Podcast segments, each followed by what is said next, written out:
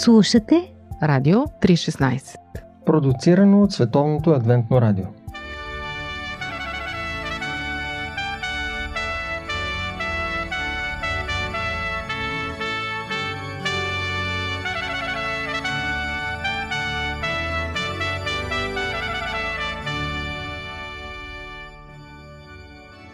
Руска графиня приела с цялото си сърце библейската вяра в Исус Христос.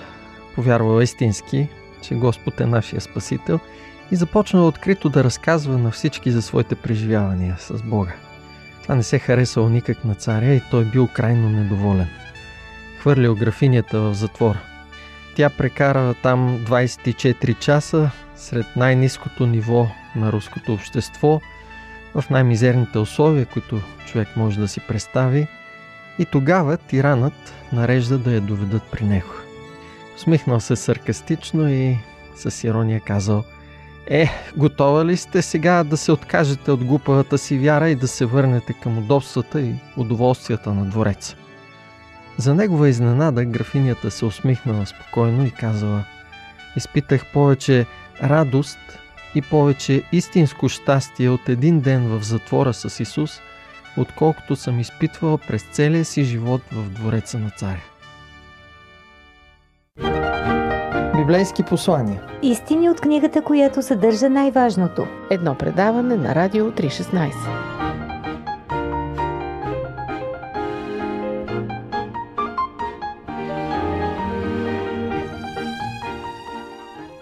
Здравейте, скъпи приятели! Вие сте с библейски послания с мен, водещия Борислав Йорданов.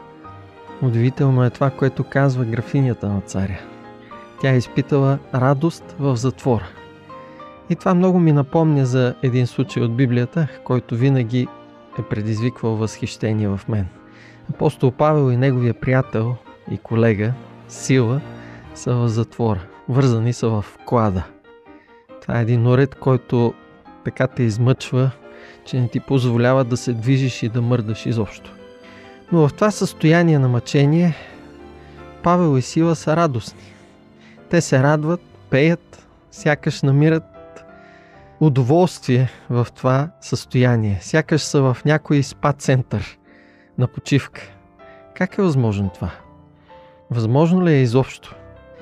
И когато си в тежко и отвратително състояние, Възможно ли е дори тогава също да се радваш? И какво е всъщност радостта?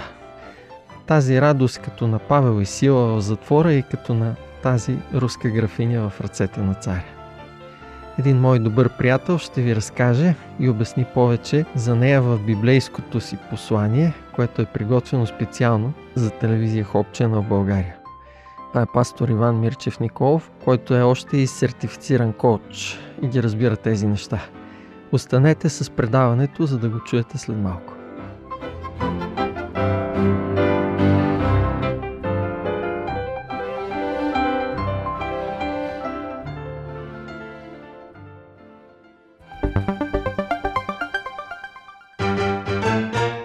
Животът събран в едно интервю. Живот – джобен формат. Библейски послания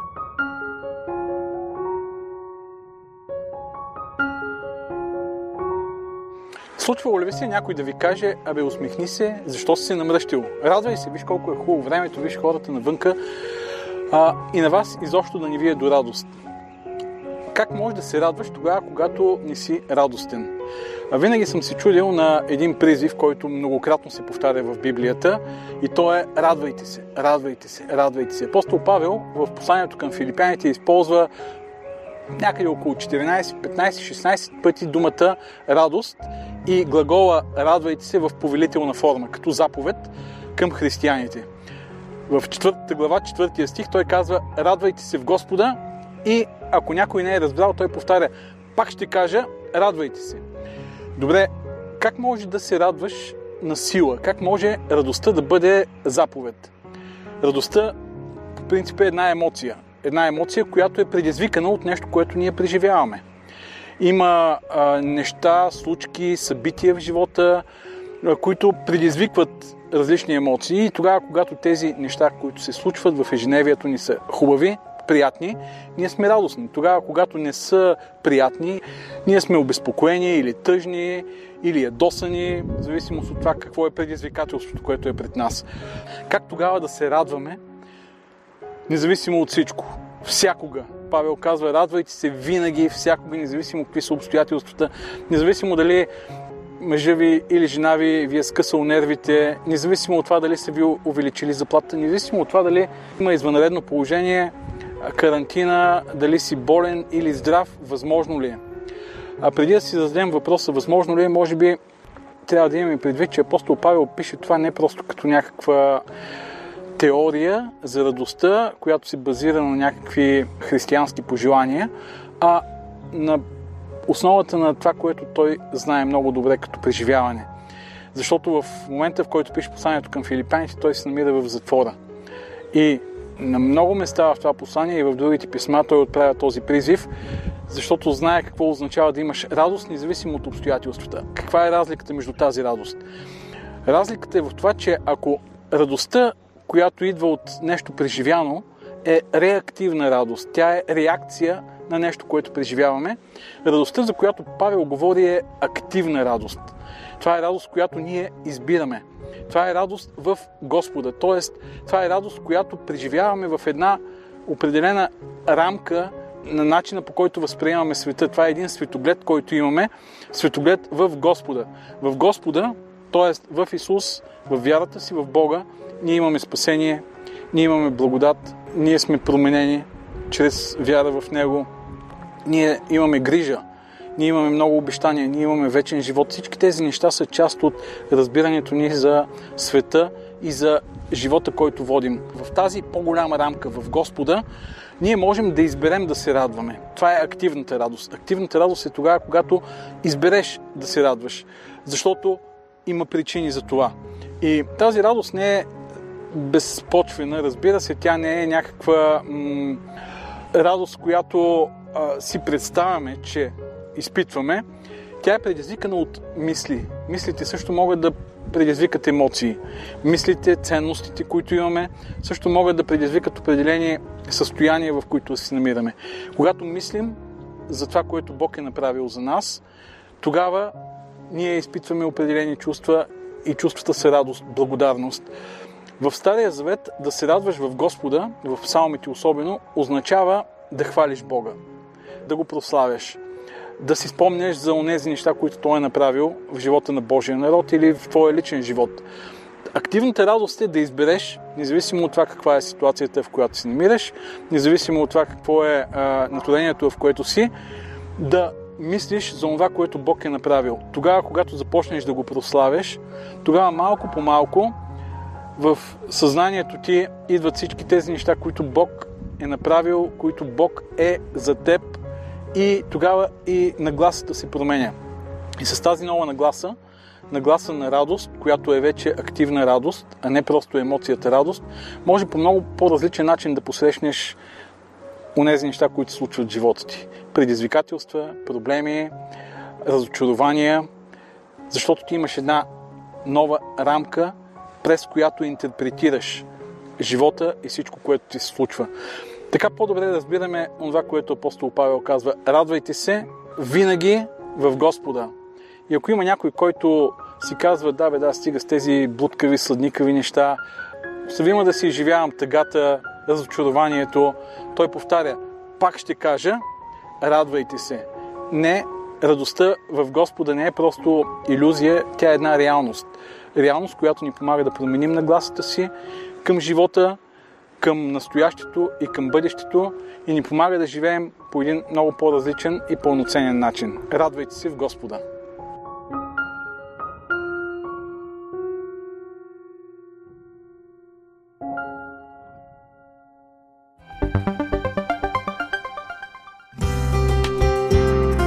По пантофи. Предаване за семейството на Радио 316.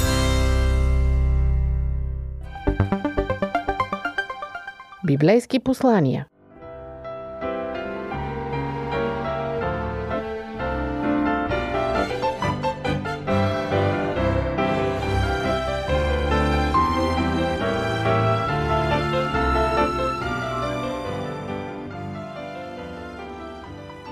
Уважаеми слушатели, радостта е заповед.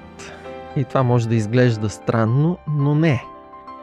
Това показва същността на истинската радост тя не е просто само някаква емоция, а резултат от една връзка. Връзка с източника на неизчерпаемата радост. Пожелавам ви да преживявате всеки ден тази връзка, за да имате радостта в живота си, която нищо не може да помрачи. Вие бяхте с библейски послания.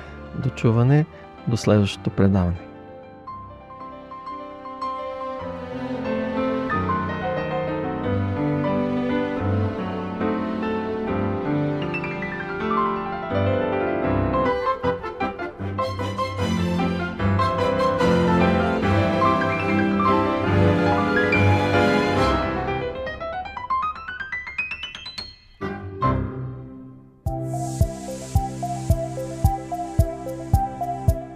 Слушате Радио 316. Продуцирано от Световното адвентно радио. сайт 3-16.bg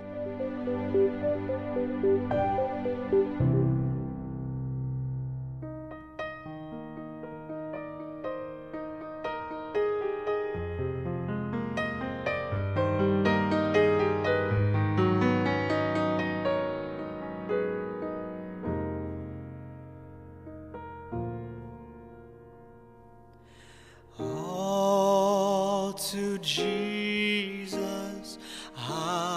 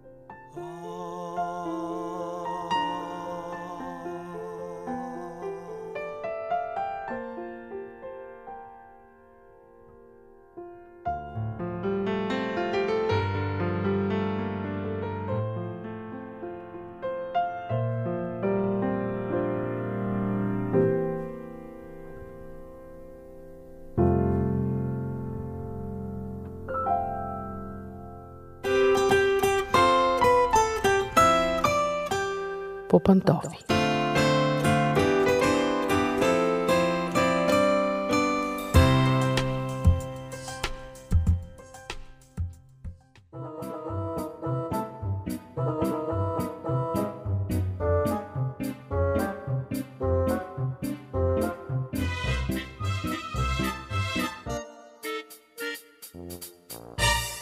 Здравейте, уважаеми слушатели! Аз съм Мира. Започва предаването по пантофи. Предаването, в което си говорим за нещата вкъщи, нещата в семейството, нещата помежду ни. Днес ще си говорим за това какво да правим, когато на децата не им се ходи на училище.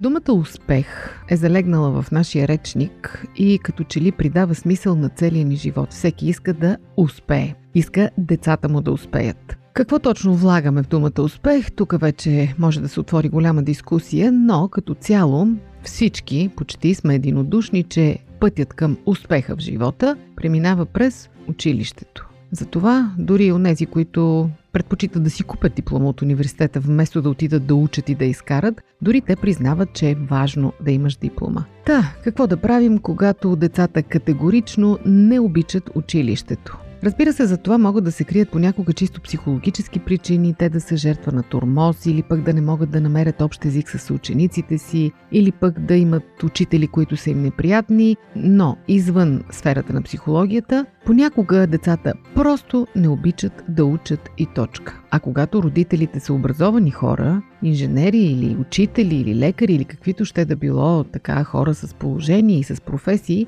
изпадат в ужас, ако детето им не иска, не обича да учи, носи двойки, въобще едва бута училището. Такива родители много пъти крият този проблем от приятелите си, защото се срамуват или страхуват, че могат да станат обект на присмех, обект на укори, че са лоши родители, хукват по психолози, по терапевти, влачат и детето, защо то не иска да учи. А понякога просто децата намират удоволствие в други неща извън ученето. Повод за тези размисли ми даде един много симпатичен текст, бих го нарекла изповед на една американска майка. Казва се Даяна Парк. Попаднах на превода на нейния разказ в един от нашите много добри български сайтове, посветени на семейните отношения, сайтът Майко Мила. Та, тази американка Даяна Парк споделя, че въпреки всичките усилия, синът и едва успял да завърши гимназия. Та, ето какво разказва тя. Може би ще се припознаете в нейния разказ.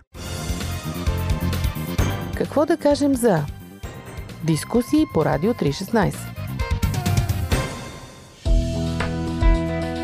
Вие слушате Радио 316. Продуцирано от Световното адвентно радио.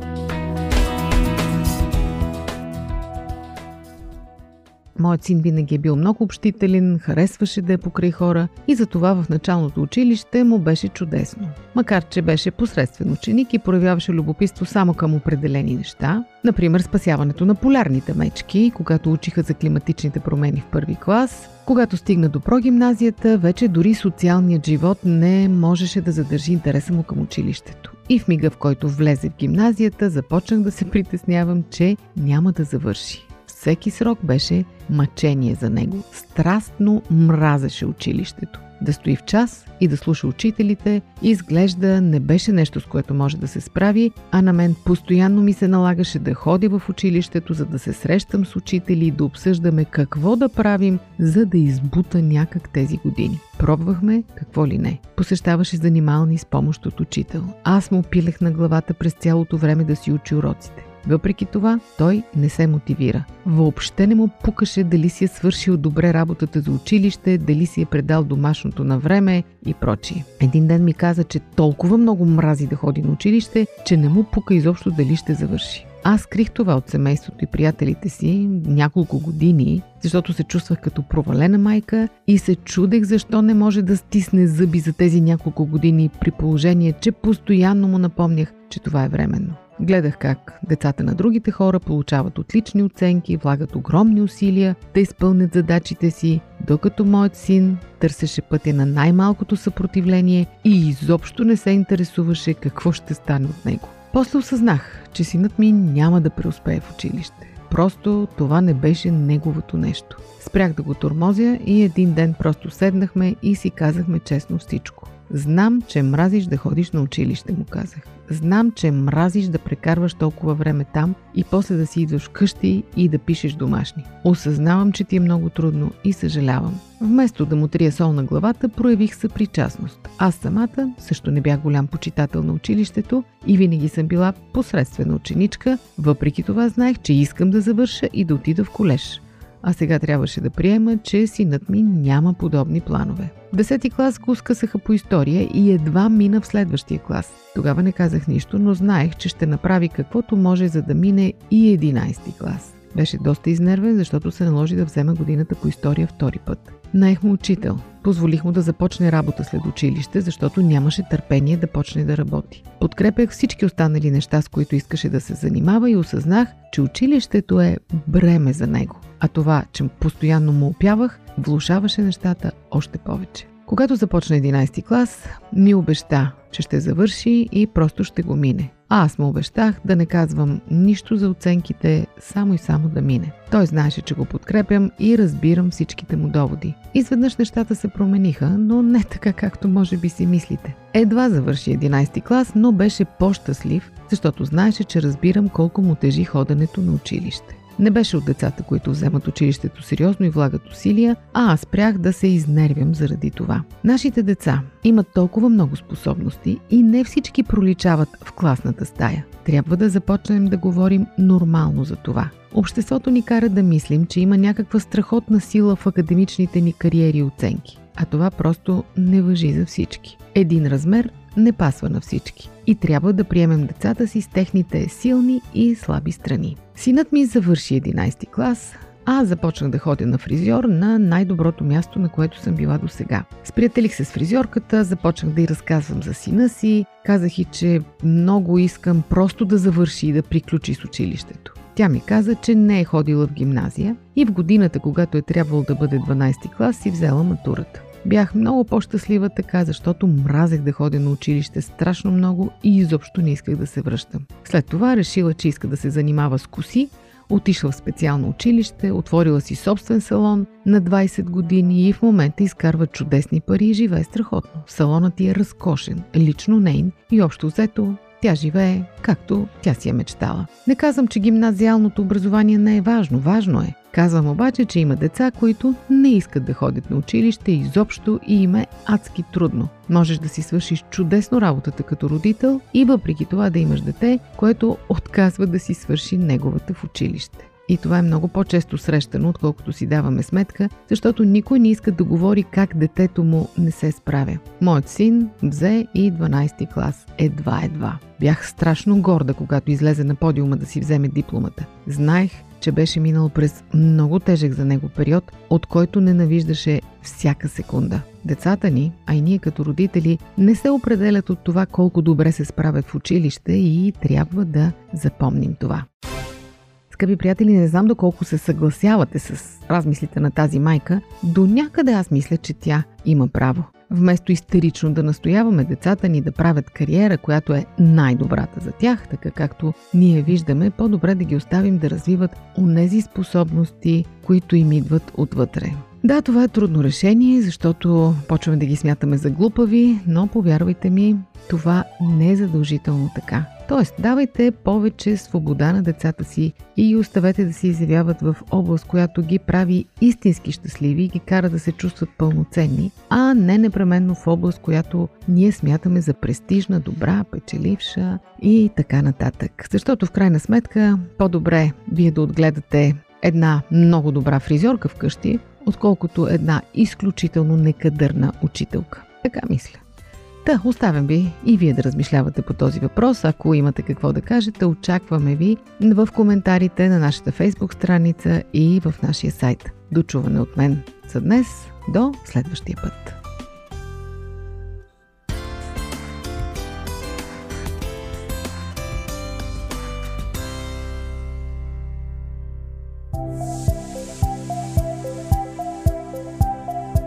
Радио 316 Продуцирано от Световното адвентно радио. Сайт 3-16.bg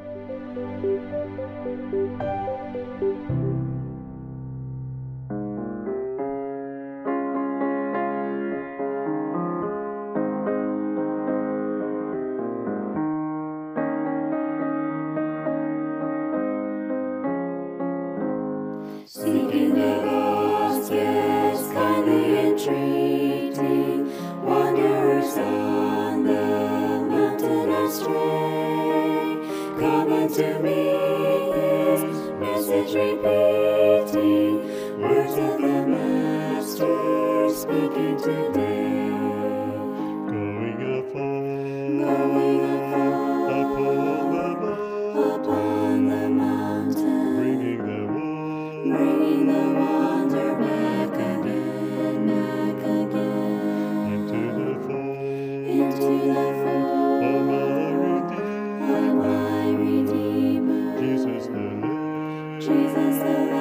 For sinners slain, for sinners slain.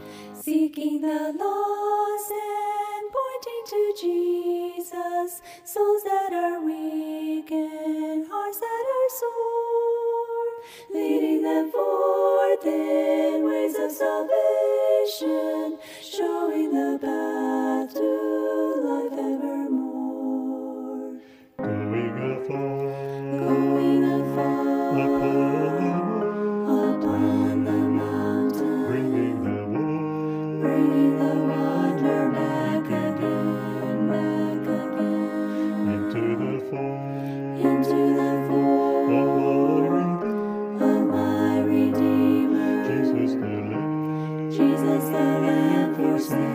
slain, for sinners slain. Thus I would go on missions of mercy, following Christ from day unto day, cheering the faint